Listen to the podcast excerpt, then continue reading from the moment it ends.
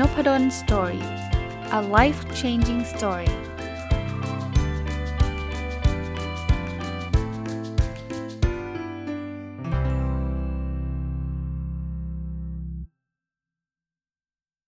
สวัสดีครับ ยินดีต้อนรับเข้าสู่น p ด d o สตอรี่พอดแคสต์นะครับ วันนี้วันจันทร์นะก็ถ้าฟังตรงวันนะครับ ก็เอาหนังสืออีกเล่มหนึ่งที่อ่านจบเมื่อสัปดาห์ที่แล้วนะครับ ชื่อเรื่องธรรมดาสามัญประจำบ้านของ พี่หนุ่มเมืองจันนะครับหรือพี่ตุ้มนั่นเองนะครับ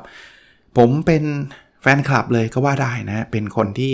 ชอบอ่านหนังสือพี่ตุ้มนะพี่ตุ้มเนี่ยเขียนหนังสือแล้วอ่านแล้วสนุกอะอ่านแล้วจริงๆนะมันมีอารมณ์ของเดฟทรอตเหมือนกันนะก็คือเป็นเรื่องที่พี่ตุ้มไปเจอไปพูดคุยกับผู้คนต่างๆ แล้วก็จะมีบทเรียนต่างๆ ที่พี่ตุ้มให้ไว้นะครับ เล่มนี้เป็นเล่มล่าสุดนะหลังๆเนี่ยสั่งกับพี่ตุ้มเพราะว่าได้ลายเซ็นด้วย หนังสือที่ได้เซ็นเนี่ยก็จะเป็นหนังสือที่ผมเก็บไว้นะ ตอนนี้เนี่ยถ้าถ้าใครจำได้นะผมจะหนังสือส่วนใหญ่ก็อ่านแล้วก็จะไปทำบุญหมดนะครับเอาไปประมูลเพื่อเอาเงินที่ได้ไปทำบุญเนี่ยยกเว้นหนังสือที่มีลายเซ็นขนาดเก็บเฉพาะหนังสือที่มีลายเซ็นตอนนี้ตู้ชักจะเต็มละนะกำลังจะวางแผนต่อตู้ใหม่นะอะก็กลับมานะ คงไม่ได้มาเป็นเล่าเป็นเรื่องนะครับ มันเป็นซีรีส์ของฟาสต์ฟู้ดธุรกิจลำดับที่ 33 ไม่ได้เล่ามาเป็นเรื่องๆแต่ว่าผมชอบข้อคิด ซึ่ง หลาย ๆ ข้อเนี่ยผมว่าเอาไปต่อยอดเอาไปทำอะไรได้อีกหลายอย่างนะครับ ก็เริ่มต้นกันเลยนะครับ ไม่แน่ใจด้วยนะครับ เพราะหนังสือเล่มเล่มนี้หนาไม่แน่ใจว่าอตอนเดียวจะจบหรือเปล่าด้วยนะครับอะมาข้อคิดอันแรก พี่ทุ่งเขียนบอกว่าการทำงานเรามักคำนึงถึงผลลัพธ์ที่เป็นเป้าหมาย แต่มักลืมนึกถึงความรู้สึกของคนทำงาน รายละเอียดของระหว่างทางจึงมีความสำคัญ เออจริงนะครับ แม้กระทั่งไอ้ที่ผมผมพูดอยู่ทุกสัปดาห์เนี่ย OKR OKR เนี่ย ก็จะเป็นพูดถึง Key Result ก็คือผลลัพธ์ใช่ไหมแต่ผมไม่ได้บอกว่า เฮ้ย เอาเฉพาะ Result อย่างเดียวนะ จริง ๆ ก่อนจะเกิด Result เนี่ย มันคือระหว่างทาง เพราะฉะนั้นเนี่ย เราจะไปถึง Result ได้เนี่ย สิ่งที่เราต้องคำนึงถึงคือความรู้สึกของคนทำงานครับทำยังไงให้เขาทำงานมีความสุขทำยังไงให้เขาทำงานสนุก ทำยังไงให้เขาทำงานได้ผลลัพธ์ที่ดีนะครับ เพราะนั้นรายละเอียดของระหว่างทางเนี่ยจึงเป็นสิ่งที่สำคัญมากๆ ไม่ใช่แค่รีซอลอย่างเดียวนะครับ แล้วระบบที่พี่ตุ้มพูดถึงเนี่ยในที่มันเป็นข้อสรุปอันเนี้ยนะ เป็นบทที่พี่ตุ้มเขาซื้อลอตเตอรี่แจกคนงานที่ทำบ้านพี่ตุ้มอะเออก็เจ๋งดีนะ คือแบบแล้วสุดสุดท้ายนะคือ รู้สึกมี 10 ใบนะ แจกคนงาน 9 ใบมี 9 คน แล้วอีกใบหนึ่งเก็บไว้ แล้วสุดท้ายถูกนะใน 10 ใบนั้นถูกนะ แต่ว่าคนถูกกลายเป็นพี่ตุ้มอีกก็ก็เลยเขาเรียกว่าอะไรนะ แทนที่คนอื่นจะดีใจนะกลายเป็นพี่ตุ้มได้ที่พี่ตุ้มเขาก็ให้เอาไปซื้อขนมมาเลี้ยงกันนะครับ แต่ถ้าเกิดมันมีคนใดคนหนึ่งถูกเนี่ยคงคงดีใจกว่านี้อะมาดูข้อคิดอันถัดไปนะครับ ถ้ามีความเชื่อว่าฉันอยู่ภายใต้เรา ในใจเราจะอ่อนน้อมถ่อมตน ลดอัตราลงและมองคนเท่ากันนะ จริงๆ มันมีคำสองคำอะคือคำว่า I คำว่า we นะครับภาษาอังกฤษภาษาไทยคือฉันกับเรา คือถ้าเกิดเราเราคิดว่า จะเรียกว่าอะไรเอ้ยอันนี้มันต้องตัวฉันคืออัตตาเนี่ยหรืออีโก้เนี่ยมันคือฉันเป็นใหญ่ที่สุดฉันดีที่สุดฉันเก่งที่สุดเนี่ยเราก็จะเย่อหยิ่ง เราก็จะไม่อ่อนน้อมถ่อมตนนะครับพยายามลดอัตราอัตราลงครับ มันไม่มีความสำเร็จอะไรหรอกครับ ที่คนคนเดียวจะทำได้นะ มันต้องมีคนรอบข้างไม่มากก็น้อยนะครับ เพราะฉะนั้นลดอัตราลงครับ มองคนเท่ากันอันนี้เป็นธีมที่ผมชอบมากๆ แล้วว่าผมคิดว่ามันเป็นสิ่งสำคัญไม่ว่าจะเป็นผู้นำหรือการทำงานอื่นๆก็ตามนะครับ ถัดไปครับ ในวันที่จิตใจย่ำแย่ที่สุด เราต้องพยายามมองหาสิ่งยึดเหนี่ยวจิตใจ ให้รู้จักรอคอยและมีความหวัง สั่งสมชัยชนะเล็กๆ เพื่อเป็นกำลังใจในการก้าวต่อไป โอ้โห อันนี้ตรงกับสภาวะปัจจุบันของหลาย ๆ คนก็แล้วกันนะครับ ช่วงโควิด -19 เนี่ยเป็นช่วงที่บางทีบางคนเนี่ยจิตใจย่ำแย่มากนะครับ ไม่ว่าจะย่ำแย่เรื่องความกลัวในการติดโรคซึ่งมันน่ากลัวจริง ๆ นะครับ หรือย่ำแย่ในเรื่องของรายได้อาชีพเศรษฐกิจนะครับก็คำแนะนำคือลองมองหาสิ่งยึดเหนี่ยวจิตใจ ให้รู้จักรอคอยและมีความหวัง สั่งสมชัยชนะเล็ก ๆ เพื่อเป็นกำลังใจในการก้าวต่อไปนะในหนังสือเล่าถึง เนลสันแมนเดลานะครับผู้นำของแอฟริกาใต้เนี่ยซึ่งติดคุกนานมาก แล้วเขาบอกติดคุกมันก็โหดมาก แทบไม่มีใครมาเยี่ยมเลย สุดท้ายเนลสันแมนเดลาเนี่ยเขาทำสวนครัวเล็กๆ ขอผู้คุมทำนะครับในครัวในในในคุกนั่นเองนะฮะสวนครัวเล็กๆเนี่ยมันก็เป็นสิ่งที่มัน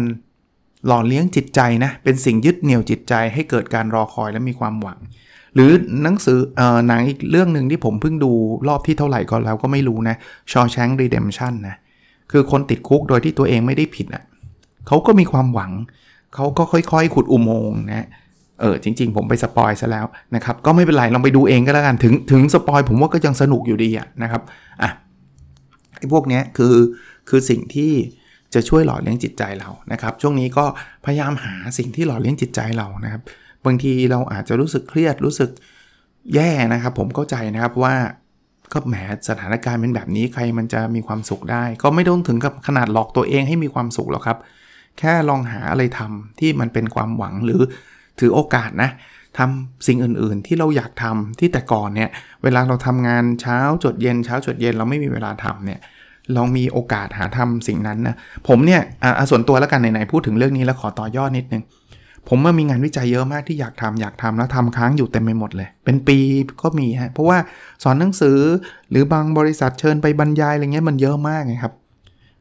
พอตอนปิดล็อกดาวน์เนี่ยโอ้โหทำเสร็จไปหลายอันเลยฮะหรือเขียนหนังสือเนี่ยก็มีเสร็จไปหลายเล่มเลยนะครับอะมาดูต่อครับ อันนี้เป็นคำสั้นๆ ง่าย ๆ บอกว่า ในวันที่เรารักใครเต็มหัวใจไม่มีอะไรที่เป็นไปไม่ได้เอ่อ บทนี้จำได้ว่าเป็นบทที่ชื่อว่าแสงสุดท้ายนะครับ ของเขาเล่าถึงเอี้ยกล้วยที่รักเซลล์เหล่งนึงนะครับ ก็เอาเป็นว่าความรักช่วยได้ทุกอย่างอะถ้าเรารักใครเต็มหัวใจคือรักมาก ๆ ไม่ว่าจะเป็นความรักแบบแบบผู้ชายผู้หญิง เป็นแฟนกันเป็นสามีภรรยา หรือความรักที่มีต่อลูก ความรักที่มีต่อคุณพ่อคุณแม่ได้หมดนะไม่มีอะไรที่เป็นไปไม่ได้จริง เราทำได้ทุกอย่างเพื่อคนที่เรารักนะครับ ผมเชื่อว่าทุกคนมีความรักนะครับ อ่ามาดูอันถัดไปครับ อันนี้พี่ตุ้มเขียนบอกว่าเวทมนต์แห่งความใส่ใจ เป็นเรื่องที่ทุกคนทำได้ เพียงแต่สนใจตัวเองน้อยลง และสนใจความรู้สึกของคนอื่นมากขึ้น เวทมนต์นี้ทำให้คนอื่นมีความสุข แต่คนที่สุขมากกว่าคือตัวเราเอง อันนี้พี่ตุ้มเล่าถึงดิสนีย์แลนด์นะที่เขาพยายามเอาใจใส่ความสุขของคนไปเที่ยวนะ ตอนเช้าเพลงเข้าดิสนีย์แลนด์จะเป็นเพลงแบบตื่นเต้น มีชีวิตชีวาตอนเย็นจะเบาๆ chill ๆอะไรเงี้ย คือทุกทุกมิติอะแม้กระทั่งป๊อปคอร์นในแต่ละสวนมันจะมี theme park ในแต่ละที่เนี่ยไม่เหมือนกันนะ มันมี adventure มันมีอะไรเงี้ยกลิ่นป๊อปคอร์นก็คนละกลิ่นนะ อารมณ์แบบนั้นเลยนะ คือกลับมานะธุรกิจหรืออะไรก็ตามเนี่ย ถ้าเราใส่ใจลูกค้าเยอะๆเลยเยอะๆ สนใจบริษัทเราน้อยหน่อย สนใจตัวเองน้อยหน่อย สนใจคนอื่นมากขึ้นเนี่ย โอกาสที่บริษัทนั้นจะประสบความสำเร็จเยอะมาก มีอีกเล่มหนึ่งกำลังอ่านของอาจารย์เกตนะครับอาจารย์เกตว่าดีนะครับ เดี๋ยวเดี๋ยวอ่านจบแล้วได้รีวิวแน่ ก็เป็นธีมของทำธุรกิจแนวเนี้ย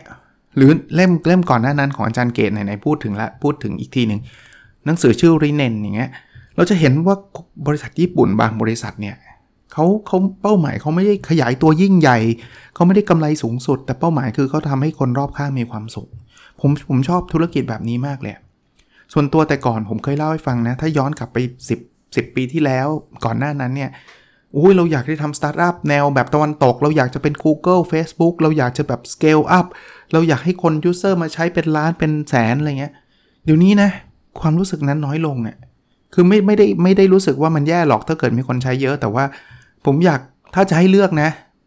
ใช้น้อยแต่เขามีความสุขดีกว่าใช้เยอะแต่เขาเฉยๆอะ่ะผมผมรู้สึกแบบนั้นนะ ในมุมธุรกิจใช้เยอะอาจจะดีนะ เพราะว่าได้เงินเยอะแต่ว่าผมว่า eventually สำหรับผมก็แล้วกันนะไอ้ความสุขที่เราได้รับมาเนี่ยมันมันมันมหาศาลเลยนะ คนที่สุขมากกว่าคือตัวเราเองจริง ๆ นะครับ อย่างที่พี่ตุ้มเขียนไว้นะครับอ่านี่ก็เป็นบทเรียนที่ผมชอบนะครับ อ่าอีกบทหนึ่งอันนี้เป็นบทที่พี่ตุ้มเล่าถึงวิธีการแสดงมีโค้ดของการละครต่างๆนะครับพูดถึงหนังสือที่ชื่อว่า self searching คุณค่าตัวตนคนละคร แต่บทเรียนเขียนว่าไว้บอกว่าละครคือเรื่องจริงของคนอื่น เรื่องจริงของเราก็คือละครของคนอื่นเช่นกัน ก็เป็นการสะท้อนคิดที่น่าสนใจนะนะครับละครเนี่ยที่เราอ่านที่เราดูเนี่ยจริงก็เป็นเรื่องจริงนั่นแหละ แต่มันเป็นเรื่องจริงของคนอื่นนะครับในขณะที่เรื่องจริงของเราเนี่ยจริงก็อาจจะเป็น เป็นเป็นละครของคนอื่นได้นะ เรื่องราวของแต่ละคนมันไม่เหมือนกันเลยนะ เราเกิดมาก็ไม่เหมือนกัน ต่อให้เป็นพี่น้องเนี่ยเรามีวิธีการคิด เรามีวิธีการเลี้ยงดู ก็แตกต่างกันในมุมมองที่แตกต่างกันนะต่อให้คู่แฝดก็เหอะก็ไม่เหมือนนะ เพราะนั้นมันก็เหมือนละครทุกคนก็ก็เล่นบทของเราให้ดีที่สุดนะครับอะอันนี้เป็นบทเรียนที่พี่ตุ้มพูดถึง ซีรีส์ชื่อชื่อ Queen Gambit เดี๋ยววันหลังผมต้องไปดูนะเล่มนี้ไอ้เรื่องนี้เนี่ยมีคนพูดถึงหลายหลายคนละนะครับ ความความโกรธคือยาชูกำลังกินนิดหน่อยจะทำให้ตื่นตัว แต่ถ้ากินมากไปจะทำให้เราคิดอะไรไม่ออก ความรักก็เช่นกัน โอ้โหเป็นการเปรียบเทียบว่าทุกอย่างนะ ถ้ามันมากเกินไปเนี่ยมันมันไม่ดีหรอกนิดหน่อยโอเค โกรธนิดหน่อยมันทำให้เราฮึดขึ้นมา เป็นยาชูกำลังตื่นตัวฉันต้องสู้ มีความรักทำให้ฮึดขึ้นมา แต่ถ้าโกรธมากเกินไป หรือรักมากเกินไปแบบหลงหน้ามืดตามัวเลยเนี่ย คิดอะไรไม่ออกเลยนะครับอ่าอันนี้ก็เป็นบทเรียนที่น่าสนใจนะฮะอีกบทหนึ่งที่ผมชอบในฐานะที่ผมเป็นแฟนแมนเชสเตอร์ยูไนเต็ดแล้วก็พี่ตุ้มก็เป็นแฟนแมนเชสเตอร์ยูไนเต็ดคือบทที่ชื่อว่าแดงเดือดนะครับแดงเดือดเนี่ยมันเป็นชื่อสำหรับคนที่ไม่ตามฟุตบอลนะเป็นชื่อที่เขาใช้พูดถึง เกมการแข่งขันระหว่างทีมแมนเชสเตอร์ยูไนเต็ดกับทีมลิเวอร์พูลทำไมเรียกว่าแดงเดือด เพราะว่าทั้ง 2 ทีมเนี่ยเสื้อประจำของเขาคือเสื้อสีแดง แต่เวลาเขาแข่งกันเนี่ยใครได้เป็นเจ้าบ้านก็จะใส่เสื้อแดงนะใครเป็นทีมเยือนก็จะใส่เสื้อทีมเยือน เช่นเส้นสีขาวอย่างเงี้ยนะครับแต่ก็ยังเรียกว่าแดงเดือดอยู่ดี เดือดมันคือโอ้มันสู้กันแหลกลานเลยบังเอิญนะสัปดาห์ที่จะถึงเนี้ยก็จะมีแดงเดือดนะท่านฟังผมวันจันทร์เนี่ยน่าจะวันสุดสัปดาห์เนี่ยที่กำลังจะถึงเนี่ยก็แมนยูเลือพูลเจอกันนะ แต่พี่ตุ้มเขียนไว้เปรียบเทียบกับการเมืองไทยครับบอกถ้าความขัดแย้งของการเมืองไทยเป็นแบบวันแดงเดือด เมืองไทยคงน่าอยู่ขึ้น แม้ความเห็นจะไม่ตรงกันล้อเลียนหรืออำกันแค่หนักแค่ไหน แต่ไม่มีใครเกลียดกัน เพื่อนก็ไม่เคยโกรธเพื่อน ลูกก็ไม่เคยทะเลาะกับพ่อ คือเอางี้ส่วนใหญ่ก็แล้วกันบางคนบอกมมันมีข่าวนะอาจารย์นิทะเลาะกันในวงเล่าแล้วก็ยิงกันไอ้ฟุตบอลเนี่ยมีแต่ส่วนน้อยก็แล้วกัน ถ้าเทียบกับการเมืองเราทะเลาะกันเยอะกว่าเยอะแยะเลย คือผมมีเพื่อนนะเพื่อนเพื่อนโรงเรียนผมเนี่ย ก็จะแบ่งกลุ่มเลยเชียร์แมนยูใครเชียร์ลิเวอร์พูลใครแล้วเดี๋ยวนี้นะเพื่อนมัธยมเนี่ยเตะบอลกันยังแบ่งทีมตามทีมเชียร์เลยแมนยูเป็นลิเวอร์พูลมีแซวกันมีพูดกันมีนู่นนี่นั่นกันมีโต้ตอบมีเยาะเย้ยผมก็ผมก็เป็นฮะผมก็ไม่ได้อะไรหรอกลิเวอร์พูล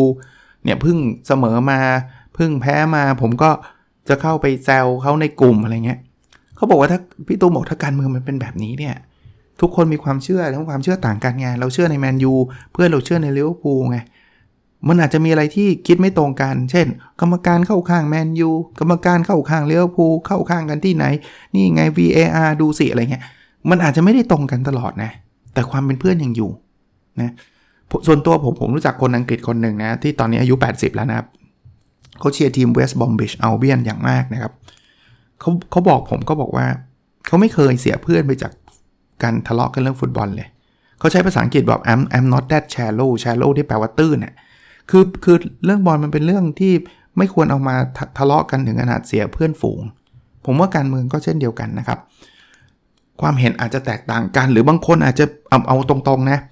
โหทำไมทำไมมองแบบนี้ ถ้าเกิดถ้าท่านเห็นแบบนั้นเนี่ยมันไม่มีประโยชน์แล้วล่ะ ที่ท่านจะคุยเรื่องนั้น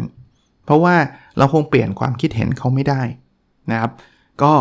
ก็ลองดูแล้วกันนะครับ ผมว่าตรงนี้ผมก็ล้าไว้แล้วกัน เพราะว่าผมก็เชื่อว่าถ้าเกิดผมพูดไปเดี๋ยวท่านก็อาจจะมีความเห็นที่แตกต่างเหมือนกัน ซึ่งผมก็เคารพแล้วกันนะครับ ว่าถ้าท่านเห็นต่างจากผมอาจารย์มันต้องพูดสิมันมันไม่ได้เรื่องโน่นนี่นั่น ส่วนตัวผมผมคิดว่าเอาเอาละถ้าเกิดท่านอยากพูดก็ก็พูดได้ไม่มีปัญหา แต่อย่าอย่าใช้เวลา 24 ชั่วโมงกับเรื่องนี้นะครับ เราทำหน้าที่ของเราให้ดีที่สุดนะครับ เป็นเป็นคนที่ดีดีละนะครับทุกทุกคนนะนะผมว่าผมในมุมผมผมเป็นแบบนั้นนะครับอะโอเค มาดูต่อครับ อันนี้เป็นบทเรียนที่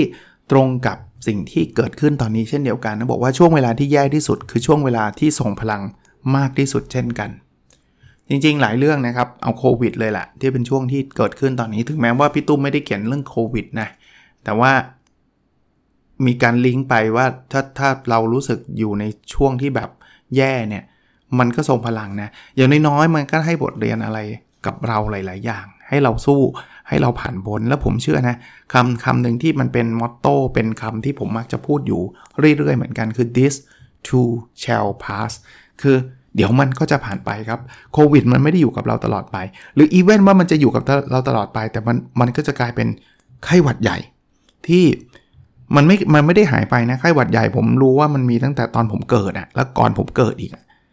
แต่ตอนนี้เรารู้สึกเฉยๆกับมัน ไม่ไม่ได้แปลว่าไข้หวัดใหญ่ธรรมดานะครับไข้หวัดใหญ่ไม่ธรรมดานะครับ ถ้าเกิดเป็นผมว่ามันก็รุนแรงไม่แพ้โควิดหรอก แต่ว่าเราเรามีวัคซีนเรามีรู้รู้วิธีการจัดการมันโควิด มันเป็นเรื่องใหม่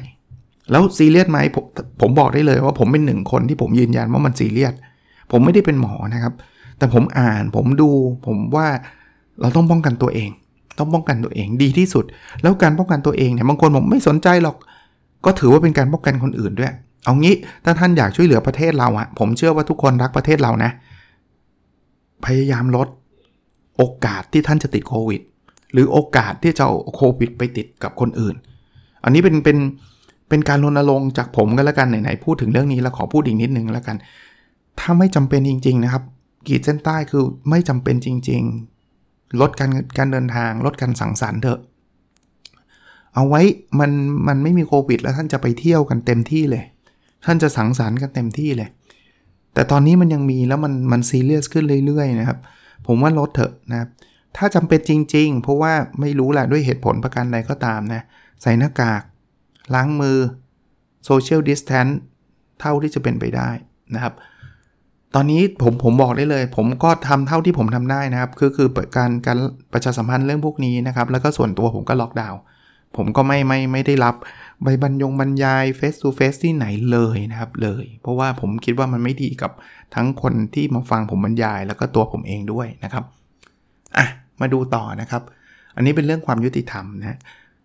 พี่ตุ้มบอกความยุติธรรม ไม่ใช่การตีความตามตัวอักษร แต่ต้องยุติความขัดแย้งด้วยความเป็นธรรม ก็ไม่รู้จะอธิบายเลยเพิ่มครับ เพราะว่าเห็นด้วยครับ คือยุติธรรมมันต้องยุติความขัดแย้ง จริง ๆ ในในหนังสือก็เล่าถึงวิธีการคิดนะว่า ยุติธรรมไม่ได้แปลว่าเท่ากันนะถ้าท่านไปอ่านนะครับ บางทีเท่ากันเนี่ยสมมติแจกเงินเท่ากันอย่างเงี้ยรัฐบาลบอกทุกคนแจกเงินเท่ากันอย่างนี้ไม่ไม่ได้แปลว่ายุติธรรมนะเพราะว่าคนที่รวยมากๆ ก็ไม่รู้จะเอาเงินนั้นไปทำไมแจกก็รับไว้ไอ้คนที่จนก็ได้มาก็ไม่พอกิน บางทีอะคนจนได้เยอะคนรวยได้น้อยหรือไม่ได้เลย อาจจะยุติธรรมมากกว่าด้วยซ้ำนะครับอันนี้ก็เป็นข้อคิดอีกอันหนึ่งนะอะ มาดูอันถัดไปนะครับ ไม่มีใครชนะทุกครั้ง ต้องมีบางครั้งที่พ่ายแพ้ ในวันที่เราสู้ไม่ได้ให้ยอมรับความจริงและอดทน เวลาที่ต้องเป็นหมาก็ต้องเป็นหมา โอ้โห ผมว่าชัดเจนมาก คือหนังสือในหนังสือเนี่ยที่ที่มาของบทบทเรียนข้อนี้เนี่ยมาจากคุณบรรยงพงพานิชนะครับ ซึ่งตอนทำงานนะตอนนั้นเกิดความผิดพลาดครั้งใหญ่ที่เหมือนกับไปคีย์หุ้นผิดหรืออะไรสักอย่างเนี่ยซื้อขายแต่ก่อนมันไม่ได้เป็นระบบคอมนะ แล้วมันต้องยกเลิกการซื้อขายเดี๋ยวนั้นเนี่ยนะครับ ไม่งั้นมันจะเกิดแบบบริษัทล้มละลายเลยอะอารมณ์แบบนั้นนะครับเขาก็เขาบอกแล้วว่าต้องต้องพ่ายแพ้แหละ ให้ยอมรับความจริงแล้วอดทนนะเป็นหมาก็ต้องเป็นหมาคือเขาบอกว่าอุ้ยเขาเขาคุยกับทุกคนเขายกมือไหว้ทุกคนเลยเพื่อเพื่อให้มันเกิดสิ่งนั้น แล้วเขาก็ทำจนสำเร็จนะ ก็ก็เป็นอีกหนึ่งบทเรียนแล้วกันนะครับ ผิดยอมรับผิดนะครับ เป็นหมาก็ต้องเป็นหมาก็คือก็ต้องต้องต้องจัดการนะครับอะมาดูอันถัดไปนะครับ ศิลปะหนึ่งของการบริหาร คือการมองคนให้ทะลุว่าคนคนนั้นเป็นคนอย่างไร จะได้เลือกวิธีการจัดการให้เหมาะสม สื่อคนละแบบคนคนละคนการสื่อสารก็แตกต่างกันโอ้ผมชอบนี้เหมือนกันนะครับ ผมไม่เคยเป็นแฟนของ one size fit all เลย one size fit all คือ เฮ้ย ต้องรูปแบบนี้กับทุกคนกับทุกอย่างกับทุกสถานการณ์นะครับ ไม่ไม่ไม่ไม่เคยคิดว่าวิธีนั้นเวิร์ก ผมเชื่ออย่างที่พี่ตุ้มเขียนไว้นะครับ การบริหารที่ดีคือมองได้ว่าเออคนนี้ชอบแบบพูดตรงๆสั้นๆ แล้วเขารู้เรื่อง คนนี้เนี่ยอาจจะต้องอารัมพบทเยอะหน่อย อาจจะต้องอ้อมๆนิดนึง ถ้าพูดตรงๆเขาเสียใจ การสื่อสารแบบนั้นอะเป็นการสื่อสารที่ทรงพลังและได้ผลกว่านะกว่าการใช้วิธีเดียวนะครับอะมาดูอันถัดไปนะครับคือ การเลือกตำแหน่ง ให้ถูกที่ถูกเวลาเป็นเรื่องที่สำคัญมาก อันนี้ก็ก็ชอบนะครับ จริงๆในหนังสือเนี่ยมีเคสเยอะเลยนะครับสำหรับอันนี้นะว่าเขาถูกที่ถูกเวลาเนี่ยมันคืออะไรนะครับ แต่ว่าบางอย่างเนี่ยมันดีดีไปหมดนะแต่ทำผิดที่ทำผิดเวลานะมันก็อาจจะยังไม่ work เคยได้ยินไหมครับว่าบางอย่างเนี่ยมันไม่ใช่ไม่ดีนะ แต่มันมาเร็วเกินไป คนยังไม่ยังไม่สนใจก่อน YouTube ท่านคิดว่ามีมีมีคนทำแบบนี้ก่อนไหมหนังสือไม่ได้พูดถึง YouTube นะ ผมต่อยอดให้ มีครับ แต่ทำไมเขาทำแล้วไม่สำเร็จเหมือน YouTube ทำเพราะตอนนั้นเน็ตมันไม่เร็วไงเขาออกมา concept เป๊ะเลยนะ เหมือน YouTube นี่แหละเขาควรจะดังกว่า YouTube ด้วยซ้ำแต่เน็ตไม่เร็วคนกดดูดูไม่ได้ แต่ YouTube มันมาจังหวะที่เน็ตเร็วไงพอมาเน็ตเร็วปุ๊บคนกดติดเลยไงคราวนี้ YouTube มานี่คือคำว่าถูกที่ถูกเวลา นะครับ ก็น่าสนใจนะครับอะมาอันถัดไปนะครับ เราเป็นคนสร้างกติกาเอง แต่มักจะติดกรอบที่เราสร้างขึ้น ลืมไปว่าเราเป็นคนสร้างเราก็มีสิทธิ์แก้ไขนะครับ ก็เป็นเป็นเป็นข้อแนะนำอันหนึ่งที่บางทีเราเราก็ลืมไปนะว่ากติกาทั้งหลายแหละสมมติ CEO เนี่ยมีกฎมีกติกามีอะไรสร้างมาเนี่ยแล้วก็ติดกรอบเลย จริงๆ ครับกติกาเหล่านั้นเนี่ยมันเป็นกติกาที่เหมาะสมแต่มันอาจจะเหมาะสมกับสิ่งที่เคยเกิดขึ้นในอดีต แต่ปัจจุบันเนี่ยมันอาจจะเปลี่ยนไปแล้ว คราวนี้เวลาเปลี่ยนไปทุกคนไปยึดติดกับไอ้กติกาเดิมๆเต็มไปหมดเนี่ยเขาก็เลยต้องไปทำอะไรแบบนี้แล้วเหตุผลคืออะไร เพราะว่าก็กฎบริษัทบอกแบบนี้ อย่าลืมครับ ใครเป็นคนสร้างกฎบริษัทเหล่านี้ ก็ต้องบอกว่าเรานี่แหละ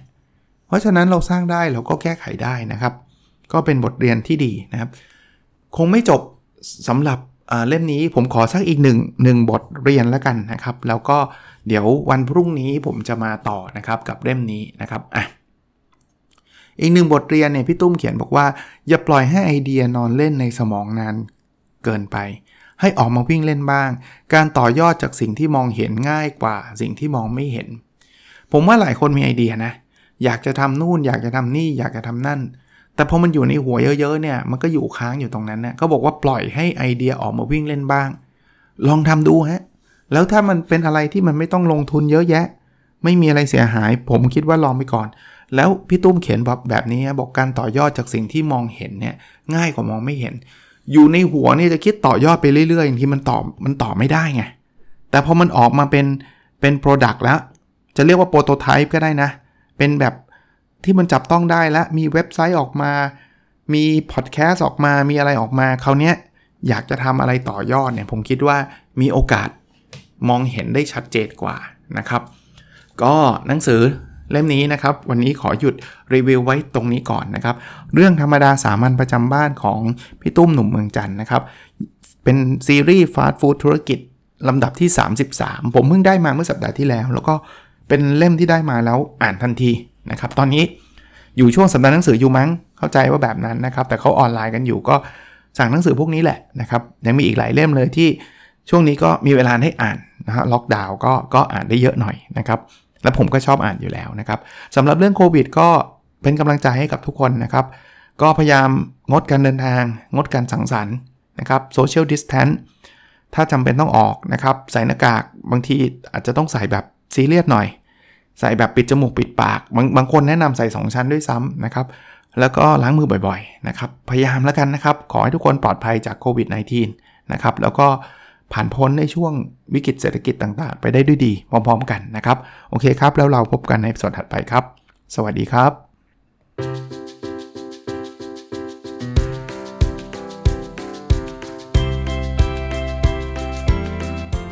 n o p a d o n Story